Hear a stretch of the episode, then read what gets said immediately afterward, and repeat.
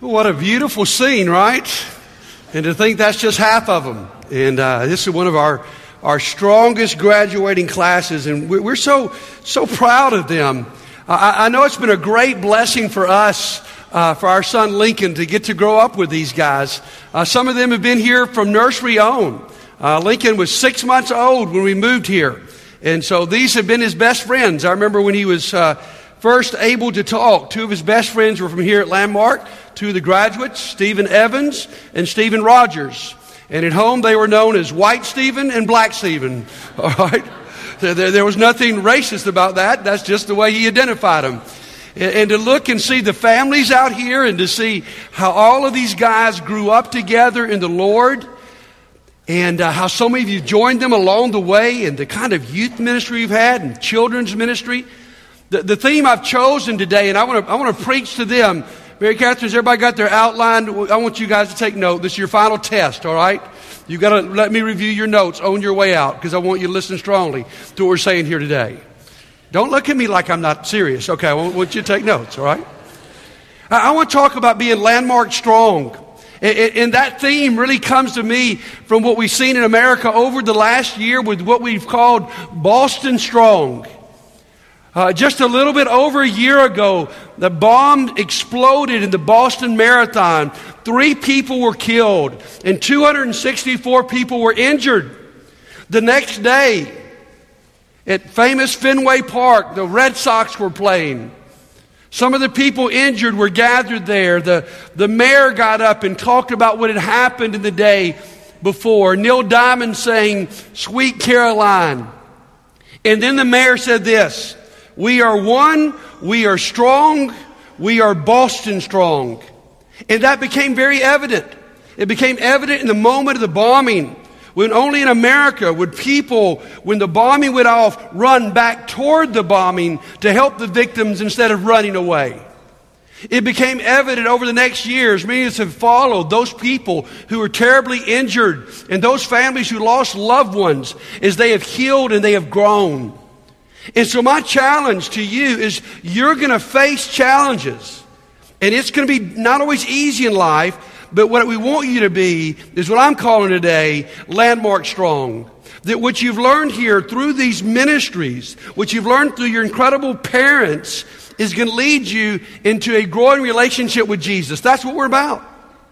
And here's my challenge to you today is that that not stop.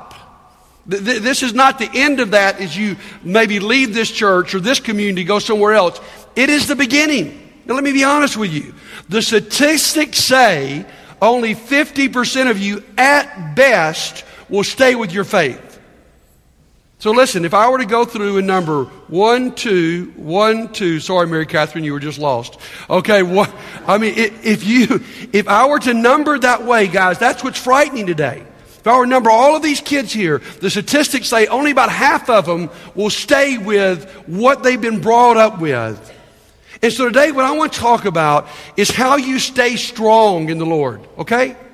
And I want us to all turn to the book of Jude, because this message will apply to every one of us. The book of Jude.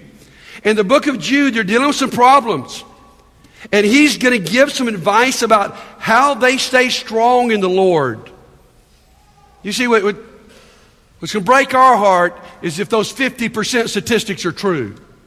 They don't have to be true. Now, really, what Jude, who most people think was one of the brothers of Jesus, is going to do in this passage is he's going to talk about what we do to remain strong, and he's going to talk about what God does to help us remain strong. I mean, just in the first 21 verses, we see something very interesting. In verse 1, Jude says that God is going to keep you in verse 21, he says, You need to keep yourselves in God's love. I mean, spiritual growth and strength is a cooperation between you and God. So, the first part of our message, we're going to say what we need to do. In the second part, we're going to claim some incredible promises about what God says that He will do for us. Let's start in verse 17. But, dear friends, remember what the apostles of our Lord Jesus Christ foretold. They said to you in the last times there will be scoffers who will follow their own ungodly desires. These are people who divide you, who follow mere natural instincts and do not have the Spirit. But you, but you, dear friends, by building yourself up in the most holy faith and praying in the Holy Spirit, keep yourselves in God's love as you wait for the mercy of our Lord Jesus Christ to bring you to eternal life. Be merciful to those who doubt. Save others by snatching them from the fire. To others, show mercy mixed with fear, hating even the clothing stained by corrupted flesh. Now, to him who is able to keep you from stumbling and to present you before his glorious presence without fault and with great joy, the only God, our Savior, be glory, majesty, power, and authority through our Lord Jesus Christ before all ages, now and forevermore. Amen. Okay, quickly, what you do, write number one down.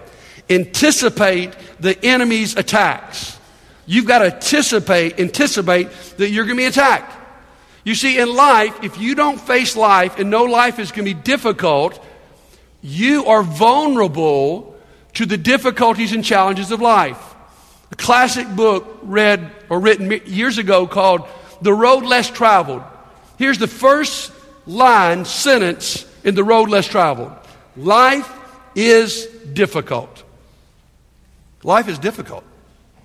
And then here's what the author writes This is a great truth, one of the greatest truths. It is a great truth because once we truly see this truth, we transcend it. Once we truly know that life is difficult, once we truly understand and accept it, here's the cool thing then life is no longer difficult. Because once it is accepted, the fact that life is difficult no longer matters. You see, when you see that, you're putting yourself in a good position. If you believe your life is going to be one smooth ride, then you've put yourself and made yourself vulnerable. Because one thing, there's an enemy after you.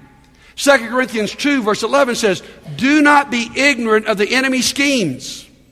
He is going to throw things in your life. He wants you to be a part of that 50% that won't make it. Now, here in the book of Jude, they're dealing with a teaching that sounds very modern. There are people here who believe, Christians, who've decided that the body is evil and the spirit is good, and they've separated these two things, okay? Now, the practical application of that separation is it doesn't matter what you do with your body because the body's already evil and the spirit is good. They're not connected. And so, what we found out here in the book of Jude is what's in, infiltrating the church is Satan's attack to make them believe that it doesn't matter how they live. And so, in the church back there, you've already got party animals. You got people getting drunk. You got people having sex with people they have no business having sex with. I mean, it's so modern, it reads like today. Now, listen. Uh, what he says here is people, they're going to scoff at you if you don't live that way. Here's a frightening statistic, guys 50% of college students binge drink today. They drink excessively. In just a few hours, the goal is to get drunk. 50% do that weekly. 50%. And, and, and, so, what I want to say to you is you got to understand that you're going to face that kind of temptation. And when you try to stand up against it, people are going to scoff. They're going to make fun of you. They're going to scoff when you say, No, I don't do that. They're going to scoff when you say, you know what? I'd like to save myself for marriage. They're going to scoff when you hold on to old fashioned values about marriage, about life, about morality. I mean, back here in the book of Jude, these people are being made fun of. They're being told, you know what? All these values about who you live with and don't live with and who you have sex with and what you put in your body, that doesn't matter. Those are just old fashioned values that don't apply today. Same thing being said today. And you're going to face that. And that's why you're going to be stronger as you anticipate it. If you go to school, whether you're going to state school or Christian school, and you don't think there's going to be incredible temptations come your way, that you're going to have an opportunity like never before to do whatever you want to do, no matter what this church said to you, no matter what your parents said to you, no matter what your youth ministers have said to you, then you're fooling yourself. And when you say no, you're going to be scoffed at. Anticipate that and you'll be much better prepared. Number two, he says, build up your faith Build up the most holy faith. Now, I think in this context, the word holy is very important. The word holy means it's different, it's distinctive.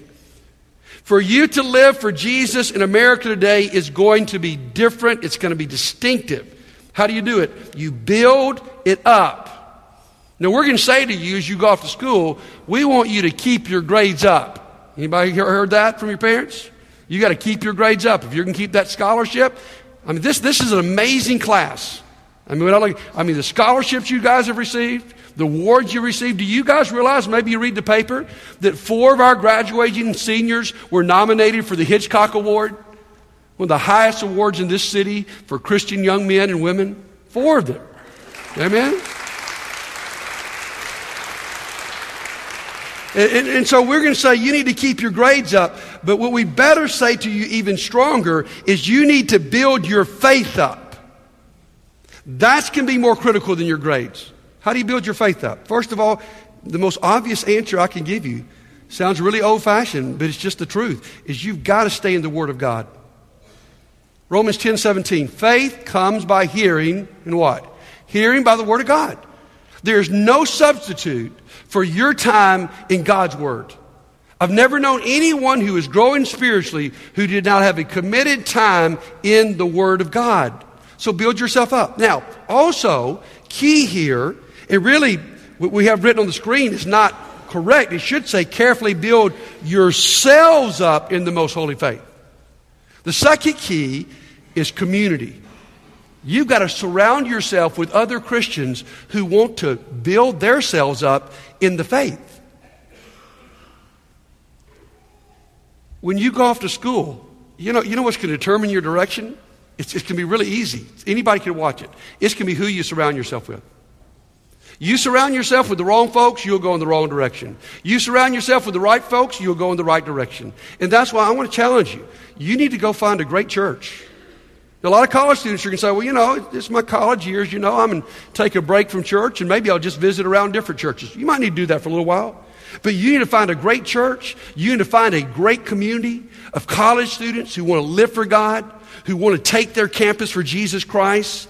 And here's what's going to happen that's going to lead to your greatest growth in your life.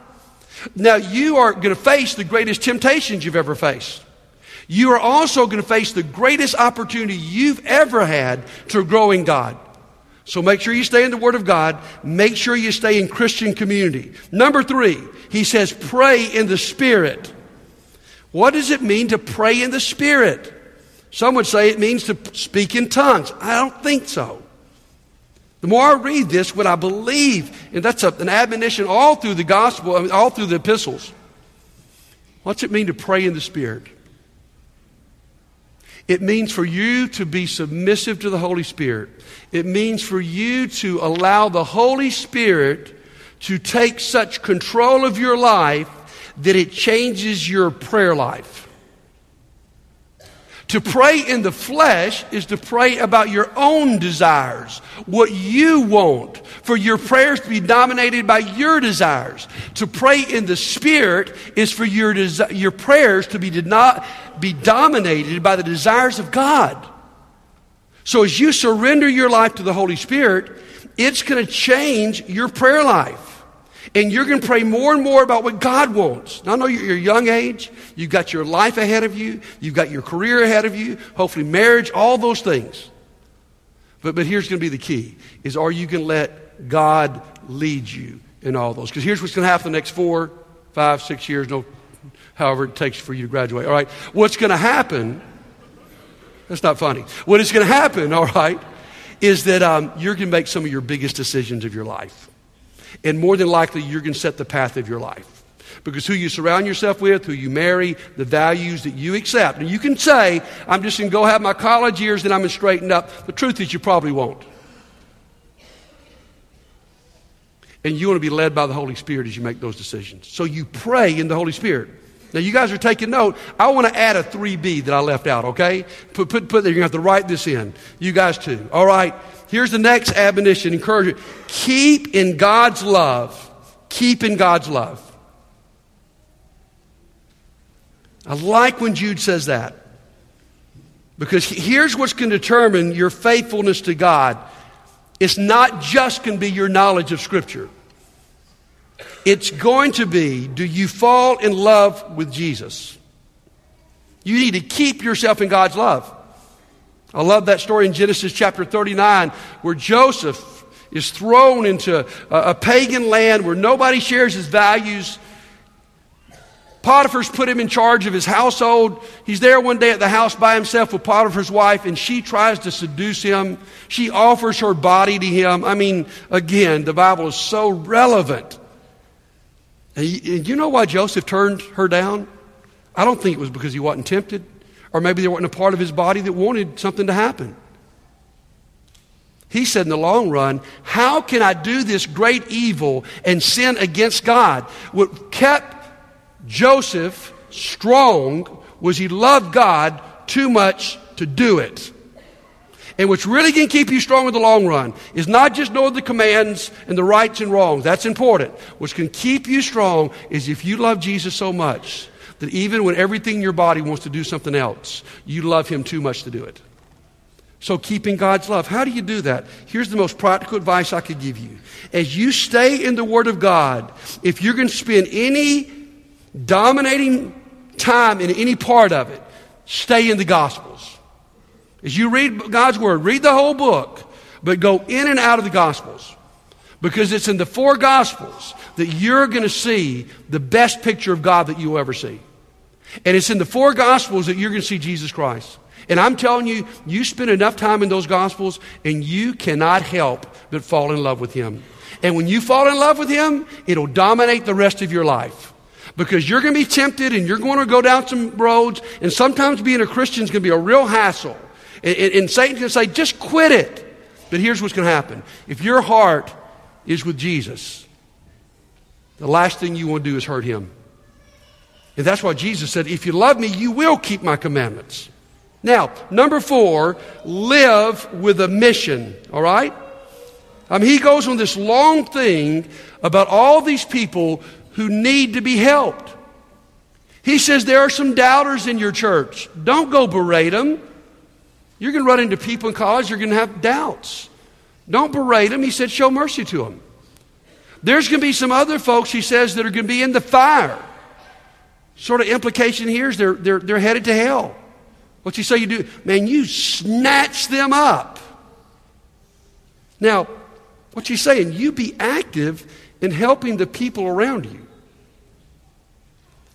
Listen closely to me. Look at me, okay? You are not going to be neutral. You could say, you know what, I'm, I'm not going to really be against God. I'm not going to be for God. I'm just going to sort of, you know, it's just college. Come on, man, buddy. Give me a break. Now, listen to me. There's no such thing as neutrality. Either you're going to be active serving God or you're going to go in a different direction. And for your faith to stay strong, what you must do is you must be on a mission. And I don't know any greater mission field in America today than the college campus. And here's what's going to happen if you're not on a mission, you're going to regret it no matter what else you achieve.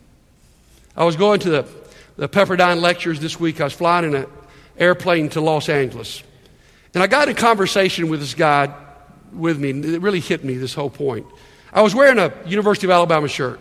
That always brings up spiritual conversations. well, actually, the guy looked at me. He's from New York, and he said, I watched that 30 for 30 on ESPN about Alabama and Auburn. Is it really that nasty? And I said, Yeah, it's even worse. I mean, it, it really is that. And so we got in this conversation, and then I found out more about him. He was in the music industry. He lines up all these people to sing across the country. I didn't know any of them, but that's not surprising. But the guy's making tons of money. And he has houses in Charlotte, North Carolina. That's where I was flying from. A house in New York City. A house in Los Angeles. And he's just, I mean, big time. Obviously making a lot of money. And then he started sharing deeper with me the, the longer the conversation came. He said, I just am coming back from my uncle's funeral in New York City. He said, My uncle was a very poor man. He never even owned his own house. But him and his wife kept foster children their whole married life. They've had 40 children come through their house. Right now, he suddenly died. There were three children living with him. he said at that funeral, most of those 40 kids got up and talked about my uncle.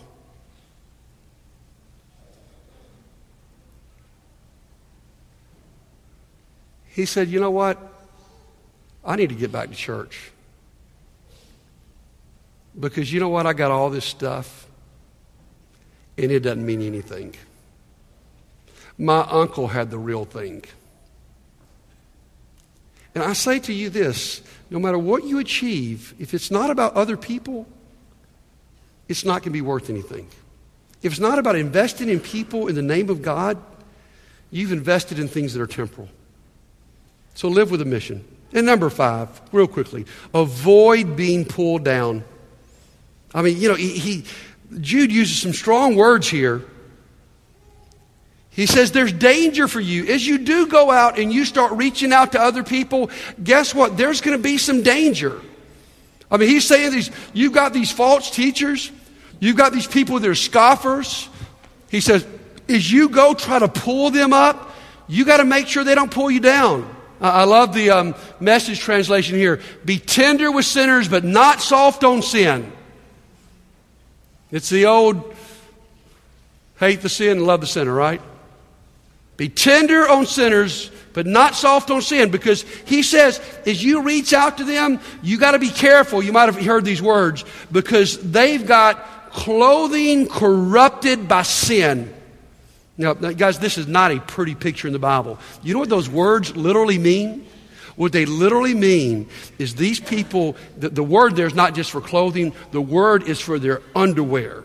And the word about it being stained is about there's feces all over it. Not a pretty sight. Now, what's he saying? He said, as you reach out to people that are sinners, you got to be repulsed by sin. Because if not, he says, you might be pulled down into it. Now, I wonder, guys, in our culture today, when we see people partying like crazy, on all kinds of drugs, using language from hell, sleeping with whoever they want to sleep with, and being expected. Do we view that sin like feces on underwear that's nasty? Because he, here's what Jude's afraid of. He's afraid that you could go out there and you could get active helping someone else. And I've seen this happen with college students over and over. Man, I want to help this person. I want to pull them up. And they end up pulling you down. Daniel Connor, come up here on stage with me just a second, all right? Don't look scared, Daniel. It's all right. this has nothing to do with feces. Just come on up here on stage, all right? Now, Daniel, I want you to stand on the stage, all right? You stand right here. And I'm going to come right here, and I want you, I want you to pull me up on stage. Come on. Get me up there. Come on, man. Come on. Do you see how hard that was? Let's try it again. Let's go again. All right? and you're a strong man, Daniel Connor. See? You see how easy that was? That's, that's it, man. I wish it was more. Um, you, you, you, see the point there, guys? We all know the point. We've heard it. It is so much easier to pull somebody down than, than to pull somebody up. And, and guys, this is why you got to be so careful with who you hang out with. Because you hang out with the wrong people and you're not strong. I mean, the goal here would be to become so strong you could go in any setting, anywhere. You could go to the biggest party on campus and live for Jesus and pull people up. But the truth is, most of us are not there yet. And if you go there, the temptation is going to be you're going to be pulled down much easier than you are pulled up. So, did you get what he says here? Did you write these down? How do you become strong? Oh man, you anticipate attacks. You build up your faith. You pray in the Spirit. You keep in God's love. You live with a mission. You avoid being pulled down. Now, that's our part. Now, let's get to the good part of the sermon. What does God do? What does God do? Wow. These are some of the most beautiful words in all the Bible. Here's what God promises to do in your life. Just start with me in verse 24. All right? To him who is able to keep you from stumbling. Stop there. God can keep you from stumbling. We live in a day where the expectation is for you to go a little bit wild. There are even parents in this church I've picked up that you really expect your child to go wild. That's just part of growing up. And some of you, maybe you expect yourself, you know, I'm going to come back to God, but first I'm in, you know what Jude says? God is able to keep you from stumbling. You know, here's the truth, guys, is the rest of your life, you don't have to stumble. I'm not saying you're going to be perfect, but you will never stumble away from God because God's got the power to keep you there. I'll never forget being in a small group of college students with the late John Pickens. Now I miss John so badly. And one kid in that group, they were sharing about their struggles, and some were talking about drug addictions and different things. And one kid said, I got to tell you, my problem is I go to a Christian school and I'm a virgin, and people are making fun of me for being a virgin. And I wish so badly I wasn't this way. I'll never forget John who had been so wild and been in prison, but his life had been changed by God, looking across that circle and looking at that young man and saying, I would give anything in my life if I could be a virgin. And here's what I want you to know God can help you stay that way. He can keep you from stumbling. Now, listen, let's keep reading. To him who's able to keep you from stumbling and present you before his glorious presence without fault and with great joy. To the only God our Savior be glory, majesty, power, and authority through Jesus Christ our Lord, before all ages, now and forevermore. Amen.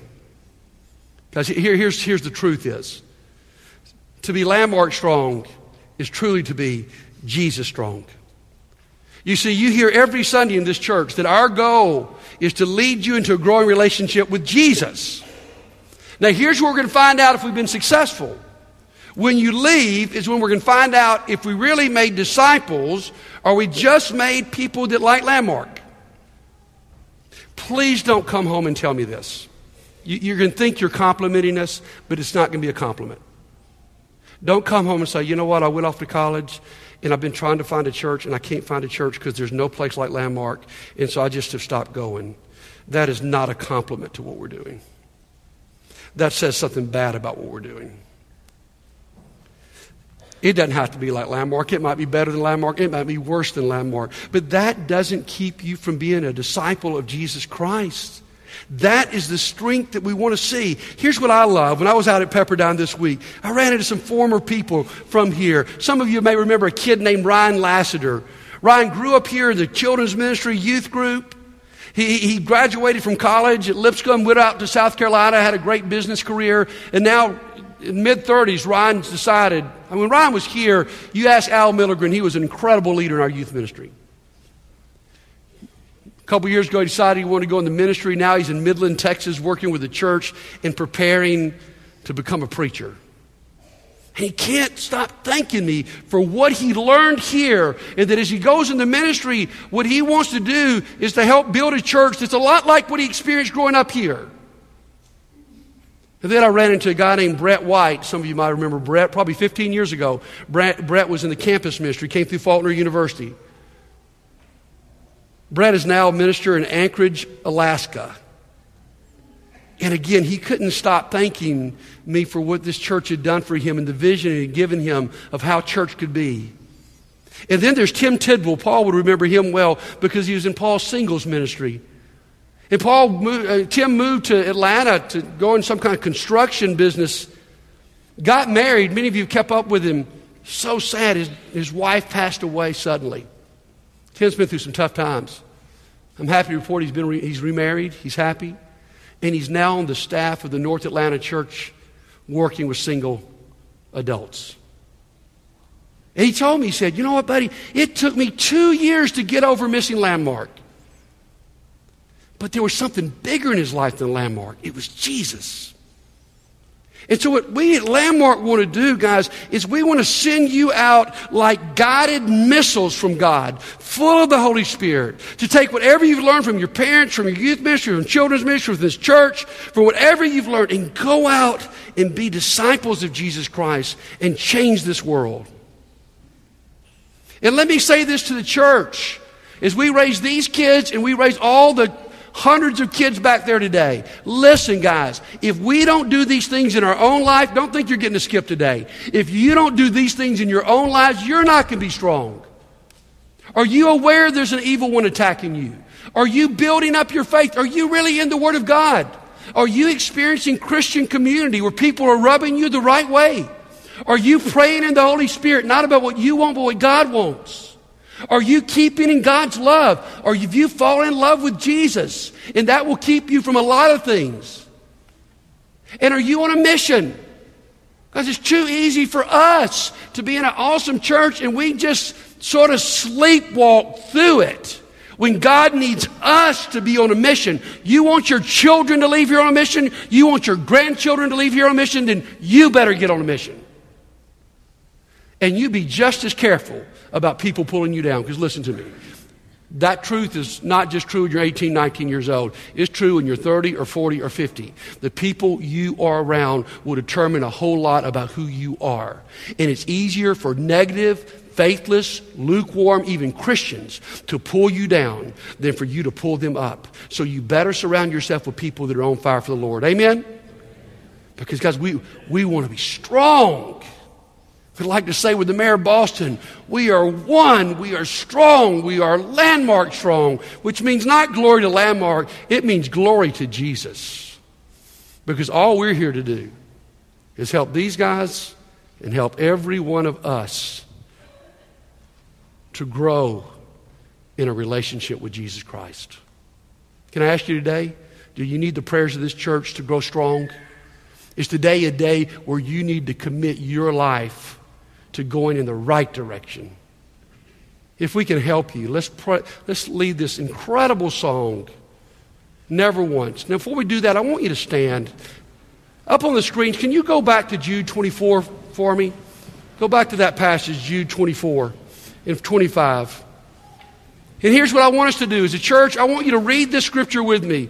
I want you to read it over these seniors and read it over this whole church because some of us think, you know, buddy, I'd like to be that way, but I can't do it. And you're right, you can't, but God can. So here's the promise I want you to hold on to as we sing this song as we leave this place. Let's read out loud. To him who is able to keep you from stumbling and present you before his glorious presence without fault and with great joy. To him the only God and Savior, be glory, majesty, power, and authority through Jesus Christ our Lord, before all ages, now and forevermore. Amen. If you need to come, come while we sing.